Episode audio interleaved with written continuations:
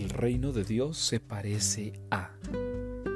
Y esta es tal vez la frase con la que me quisiera quedar, queridos hermanos y hermanas, el día de hoy. El reino de Dios se parece a. En el caso del Evangelio nos están diciendo que se parece a un tesoro escondido en el campo, para que aquel que lo encuentre vuelva a esconderlo y que lleno de alegría pueda vender todo lo que tiene, inclusive comprar el campo para quedarse con el reino.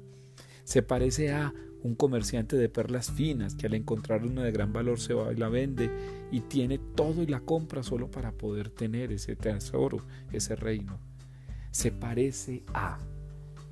Entonces yo te pregunto, ¿a qué quisieras que se pareciera el reino de Dios? ¿Quisieras que el reino de Dios se pareciera a aquellos profetas falsos?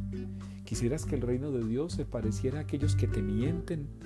¿Quisieras que el reino de Dios se pareciera a aquellos que pretenden engañarnos con mentiras y con claras intenciones mezquinas y perversas?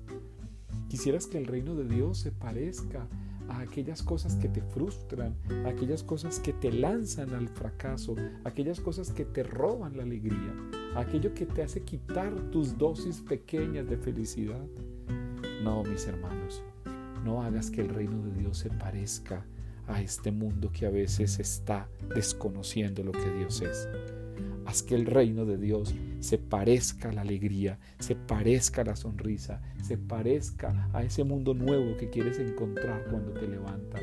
Haz que el reino de Dios se parezca a esa fuerza que nace de tu interior para construir civilización del amor, para ser personas justas, para ser personas que se reconozcan.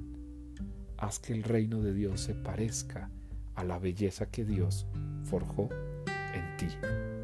Levántate y construye reino de Dios de paz y de bien.